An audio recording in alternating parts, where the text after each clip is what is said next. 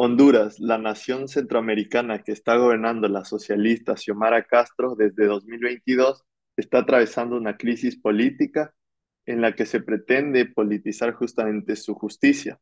Eh, hola a todos y bienvenidos a este nuevo episodio del podcast del Impunity Observer. Tenemos el placer de contar con la presencia de Maribel Espinosa.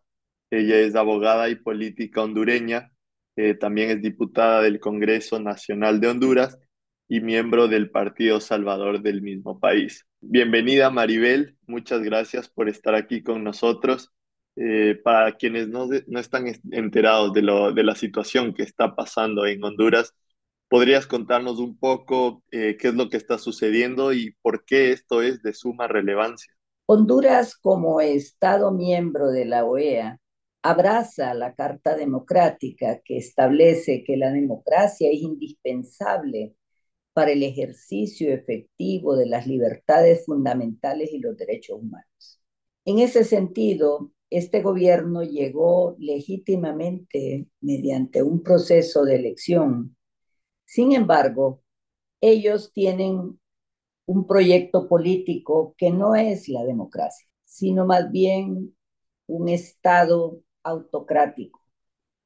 Y lo han venido demostrando con hechos concretos, como ser el controlar el Consejo Nacional de Defensa y Seguridad integrado por la Corte Suprema de Justicia, el Poder Legislativo, el Poder Ejecutivo y el Ministerio Público, cuyo ente es dirigido por la Presidenta de la República y es una muestra clara de concentración de poder.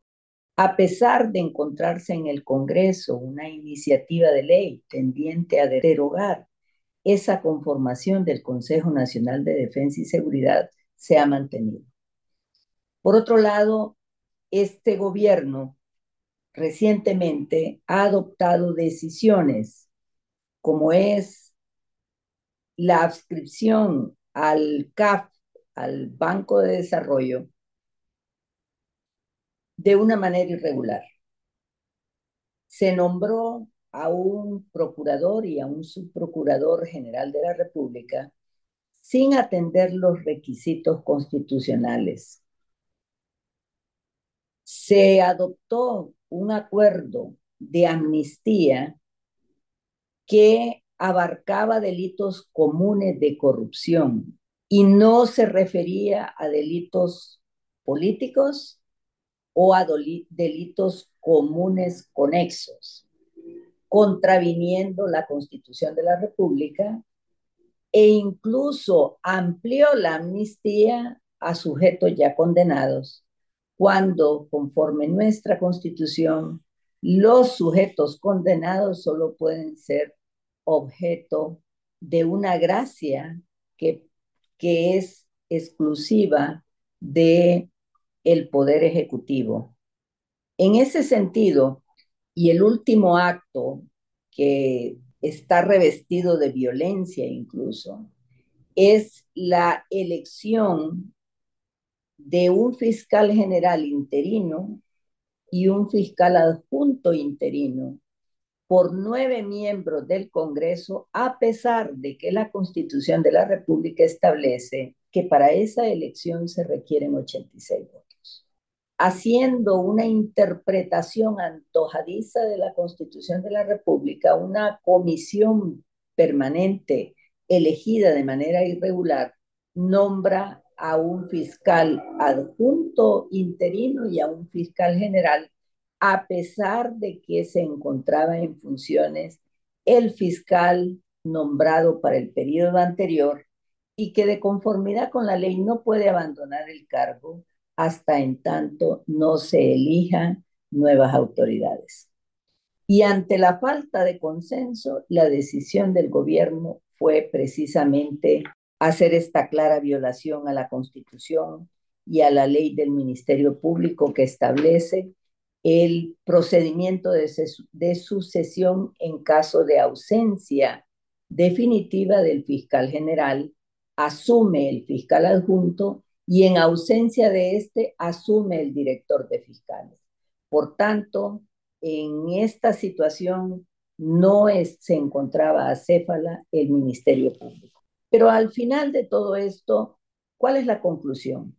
La conclusión es que hoy tenemos un Congreso Nacional militarizado, un Congreso Nacional bajo un sistema de videos y audios eh, violándole los derechos a todos los congresistas, a todos los diputados en el Congreso Nacional y respetando la privacidad de sus conversaciones dentro del Congreso y sobre todo ante los últimos acontecimientos, un sistema de seguridad que limita los derechos y libertades de los diputados, como fue el caso de el día 31 de, de octubre y el primero de noviembre, en donde eh, la seguridad interna del, del Congreso sirvió para restringir los derechos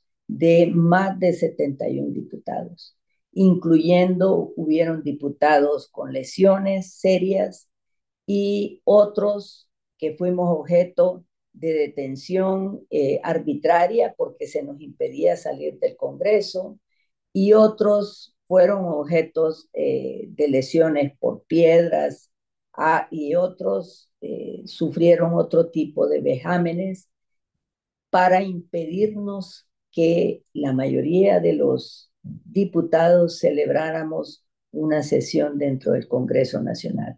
Nos quitaron la energía eléctrica,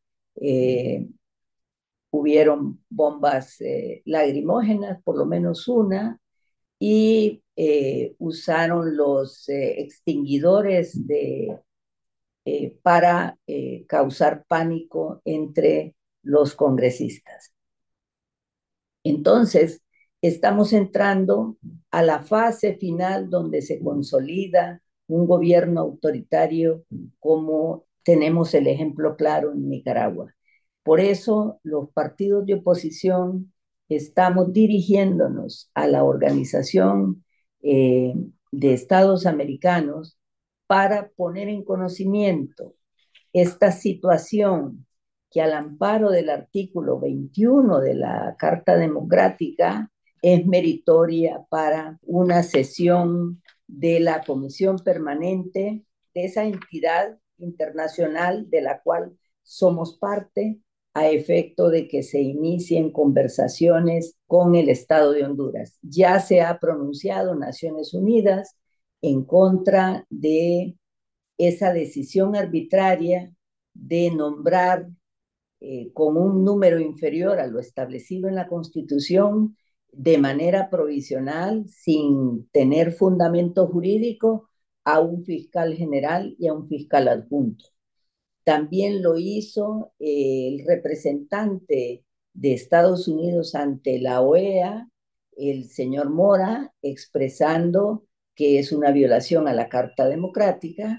También lo han hecho altos funcionarios de otros países, incluyendo Estados Unidos.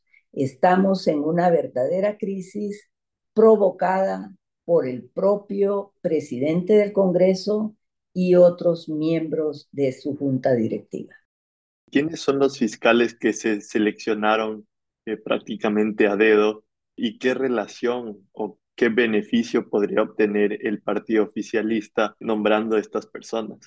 Bueno, indudablemente eh, estos eh, fiscales nombrados efectivamente se encontraban en la nómina, pero eran los candidatos eh, a los que apostaba el partido de gobierno, no los candidatos que ya tenían a favor 74 votos. Ellos solo tenían a su favor 52 votos. De la pregunta que debemos de hacernos es, ¿por qué es importante un fiscal general proclive al interés del gobierno? Porque va a ser utilizado como herramienta política no podemos desconocer los enormes actos de corrupción de la anterior administración y que hay en el Ministerio Público investigaciones en proceso y que deben de presentarse los requerimientos eh, de conformidad con la ley. Sin embargo, la motivación real no es luchar contra la corrupción, sino que la verdadera motivación real es precisamente contar con un fiscal sordo, mudo y ciego ante los actos arbitrarios a la Constitución que cometan funcionarios públicos como está ocurriendo. En este momento hay varias denuncias contra el presidente del Congreso Nacional e indudablemente esas investigaciones se van a paralizar.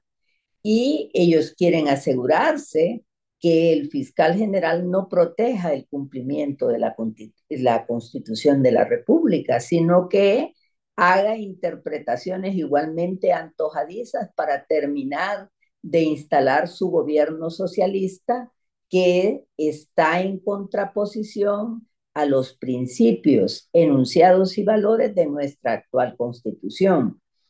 Pero indudablemente se justificarán a través de acciones, algunas eh, que son certeras, en contra de actos de corrupción. Pero lo que ellos no dicen es que al inicio de este gobierno, ellos se dieron una amnistía donde muchos de sus miembros tienen actos de corrupción y habían procesos eh, penales en curso para enjuiciarlos penalmente.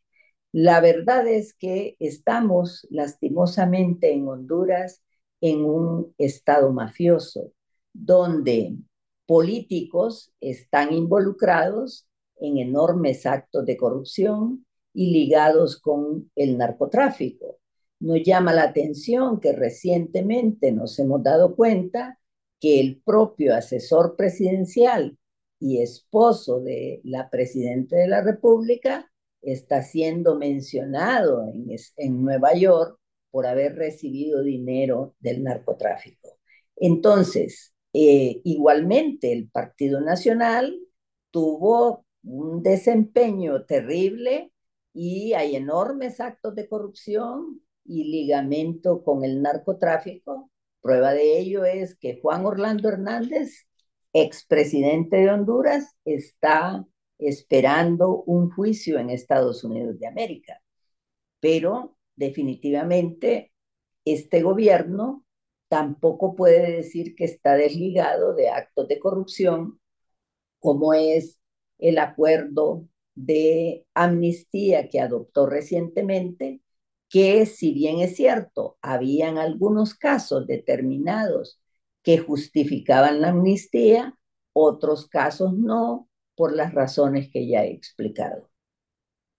Claro, y volviendo un poco más a la elección de fiscales, ¿por qué el Congreso no pudo llegar a un consenso para seleccionar a un fiscal? ¿Qué pasó ahí?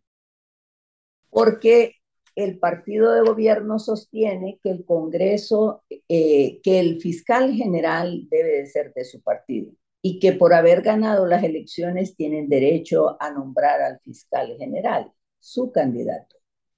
Sin embargo, ni en el texto constitucional ni en la ley está establecido que el fiscal debe de ser nombrado por la presidenta de la República o por el partido que ganó las elecciones. Lo que está establecido en la Constitución es que para elegir un fiscal general se requieren 86 votos y el partido de gobierno solo tiene 52 votos. En ese sentido, el partido de gobierno debe lograr los consensos con los demás partidos de oposición para lograr esos 86 votos. Y por el otro lado, la oposición por sí misma tampoco tiene los votos suficientes para lograr los 86 votos. En ese sentido se requiere el consenso. Y el punto de discordia aquí es que el partido en el gobierno quiere imponer un candidato que la oposición no acepta por varias razones, porque el fiscal eh, interino fue cuestionado en su proceso de elección al tratarse de un político, al tratarse de un regidor de una municipalidad y violar eh, principios al negar esa información ante la comisión, ante la junta proponente. Por otro lado, tiene un proceso de investigación en el Ministerio Público, lo cual significa un verdadero conflicto de interés. Claro, hace mucho más difícil que el partido oficialista quiera ceder unos votos para llegar a un acuerdo. Entonces, ahora, ¿qué sigue para la elección de fiscales? Esta es una decisión que ya está en firme, la, designación de estos fiscales, o qué, qué sigue ahora? Bueno, eh, tenemos una situación de, de crisis, porque por un lado la Constitución de la República le autoriza a 65 diputados convocar a sesiones extraordinarias y establecer en esa sesión extraordinaria un orden del día determinado, y ya lo hizo, y adoptó eh, mediante resolución y con 71 votos, que es la mayoría simple que requiere el Congreso, a desconocer no solo a la comisión permanente nombrada, sino a dejar sin valor y efecto el nombramiento del fiscal general adjunto y fiscal general interino nombrado por esa comisión. Y asimismo le libró oficios tanto a la policía y al ejército pidiéndole la colaboración al fiscal en funciones Cibrián que ha venido desempeñándose y fue electo constitucionalmente. En ese sentido, está viendo el funcionamiento irregular del Congreso, porque ellos quieren tomar decisiones con nueve votos y el Pleno está resolviendo con 74 votos. Los votos que faltaron en la última reunión es porque estaban lesionados y no podían asistir, pero se cuenta con 74 votos en el Pleno. Suficiente, mayoría suficiente para adoptar acuerdos. No así el partido oficialista, no tiene la, el número de votos ni siquiera para tomar una decisión de simple mayoría. Claro. Y entonces, esta decisión todavía no está, no está en firme, ¿o sí? No, no está en firme. No está en firme y los partidos de oposición estamos en una cruzada internacional eh, hablando con diversos países y explicándoles nuestra situación a efecto de que ellos, como países miembros de la OEA, soliciten la intervención de la Comisión Permanente del, eh, de la OEA. ¿Consideras que hubo algo más que la oposición pudo haber hecho para llegar a un acuerdo o, eh, o el partido oficialista estuvo totalmente cerrado a cualquier tipo de negociación? El partido de gobierno está totalmente cerrado porque su estrategia es de caos. Su estrategia es romper el orden constitucional para establecer su nuevo modelo económico. Su, su interés es llegar a una Asamblea Nacional Constituyente sin importar los medios cómo llegar a ella. Y lo quiere hacer violando la Constitución indudablemente, y una de sus estrategias era paralizar completamente el Congreso. Y esa paralización se le impidió mediante el decreto mediante el cual se prorrogan las sesiones ordinarias. De esa manera ellos no pueden paralizar el Congreso. Y es lo que hemos hecho, aunque ellos van a desconocer la decisión del Pleno pone a todos en una encrucijada, porque además este es el modus operandi de el socialismo del siglo XXI, el crear una nueva constitución, y cambiar leyes y hacer todo básicamente a su antojo. Están siguiendo el mismo protocolo que han seguido otros países en Latinoamérica para romper el orden constitucional, imponer una nueva constitución y mantenerse en el poder de manera eh, autocrática. En el caso de Honduras, ¿qué crees que se puede hacer para evitar esta toma del poder? Seguir eh, con las acciones desde el Congreso Nacional, el pueblo se ha estado manifestando y lo va a seguir haciendo. Y por el otro lado, nosotros esperamos que organismos internacionales como Naciones Unidas, como la OEA, tomen nota de estas irregularidades y eventualmente inicien el procedimiento para resolver el conflicto eh, de manera pacífica. Y yendo un poco más hacia los, eh, los efectos que esto tiene en el país, eh, por ejemplo, ¿cómo afecta esto al Estado de Derecho y cómo afecta esto quizás a los sectores sociales, productivos y distintos sectores del país? afecta grandemente porque el, la primera reacción de los inversionistas nacionales y extranjeros es eh, parar inmediatamente cualquier eh, proyecto o cualquier inversión que tenían previsto para hacerlo dentro del país.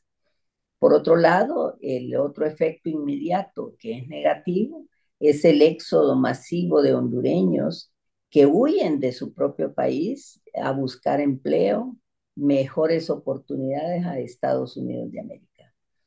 Y el otro efecto inmediato es eh, el aumento de la pobreza, que anda alrededor del 76%, eh, y la violencia, el incremento de la violencia, porque ya no solo será la violencia producto de grupos criminales organizados, sino que violencia ante la falta de las necesidades básicas para el caso, eh, no está lejos que haya violencia por un plato de comida, porque no hay empleo.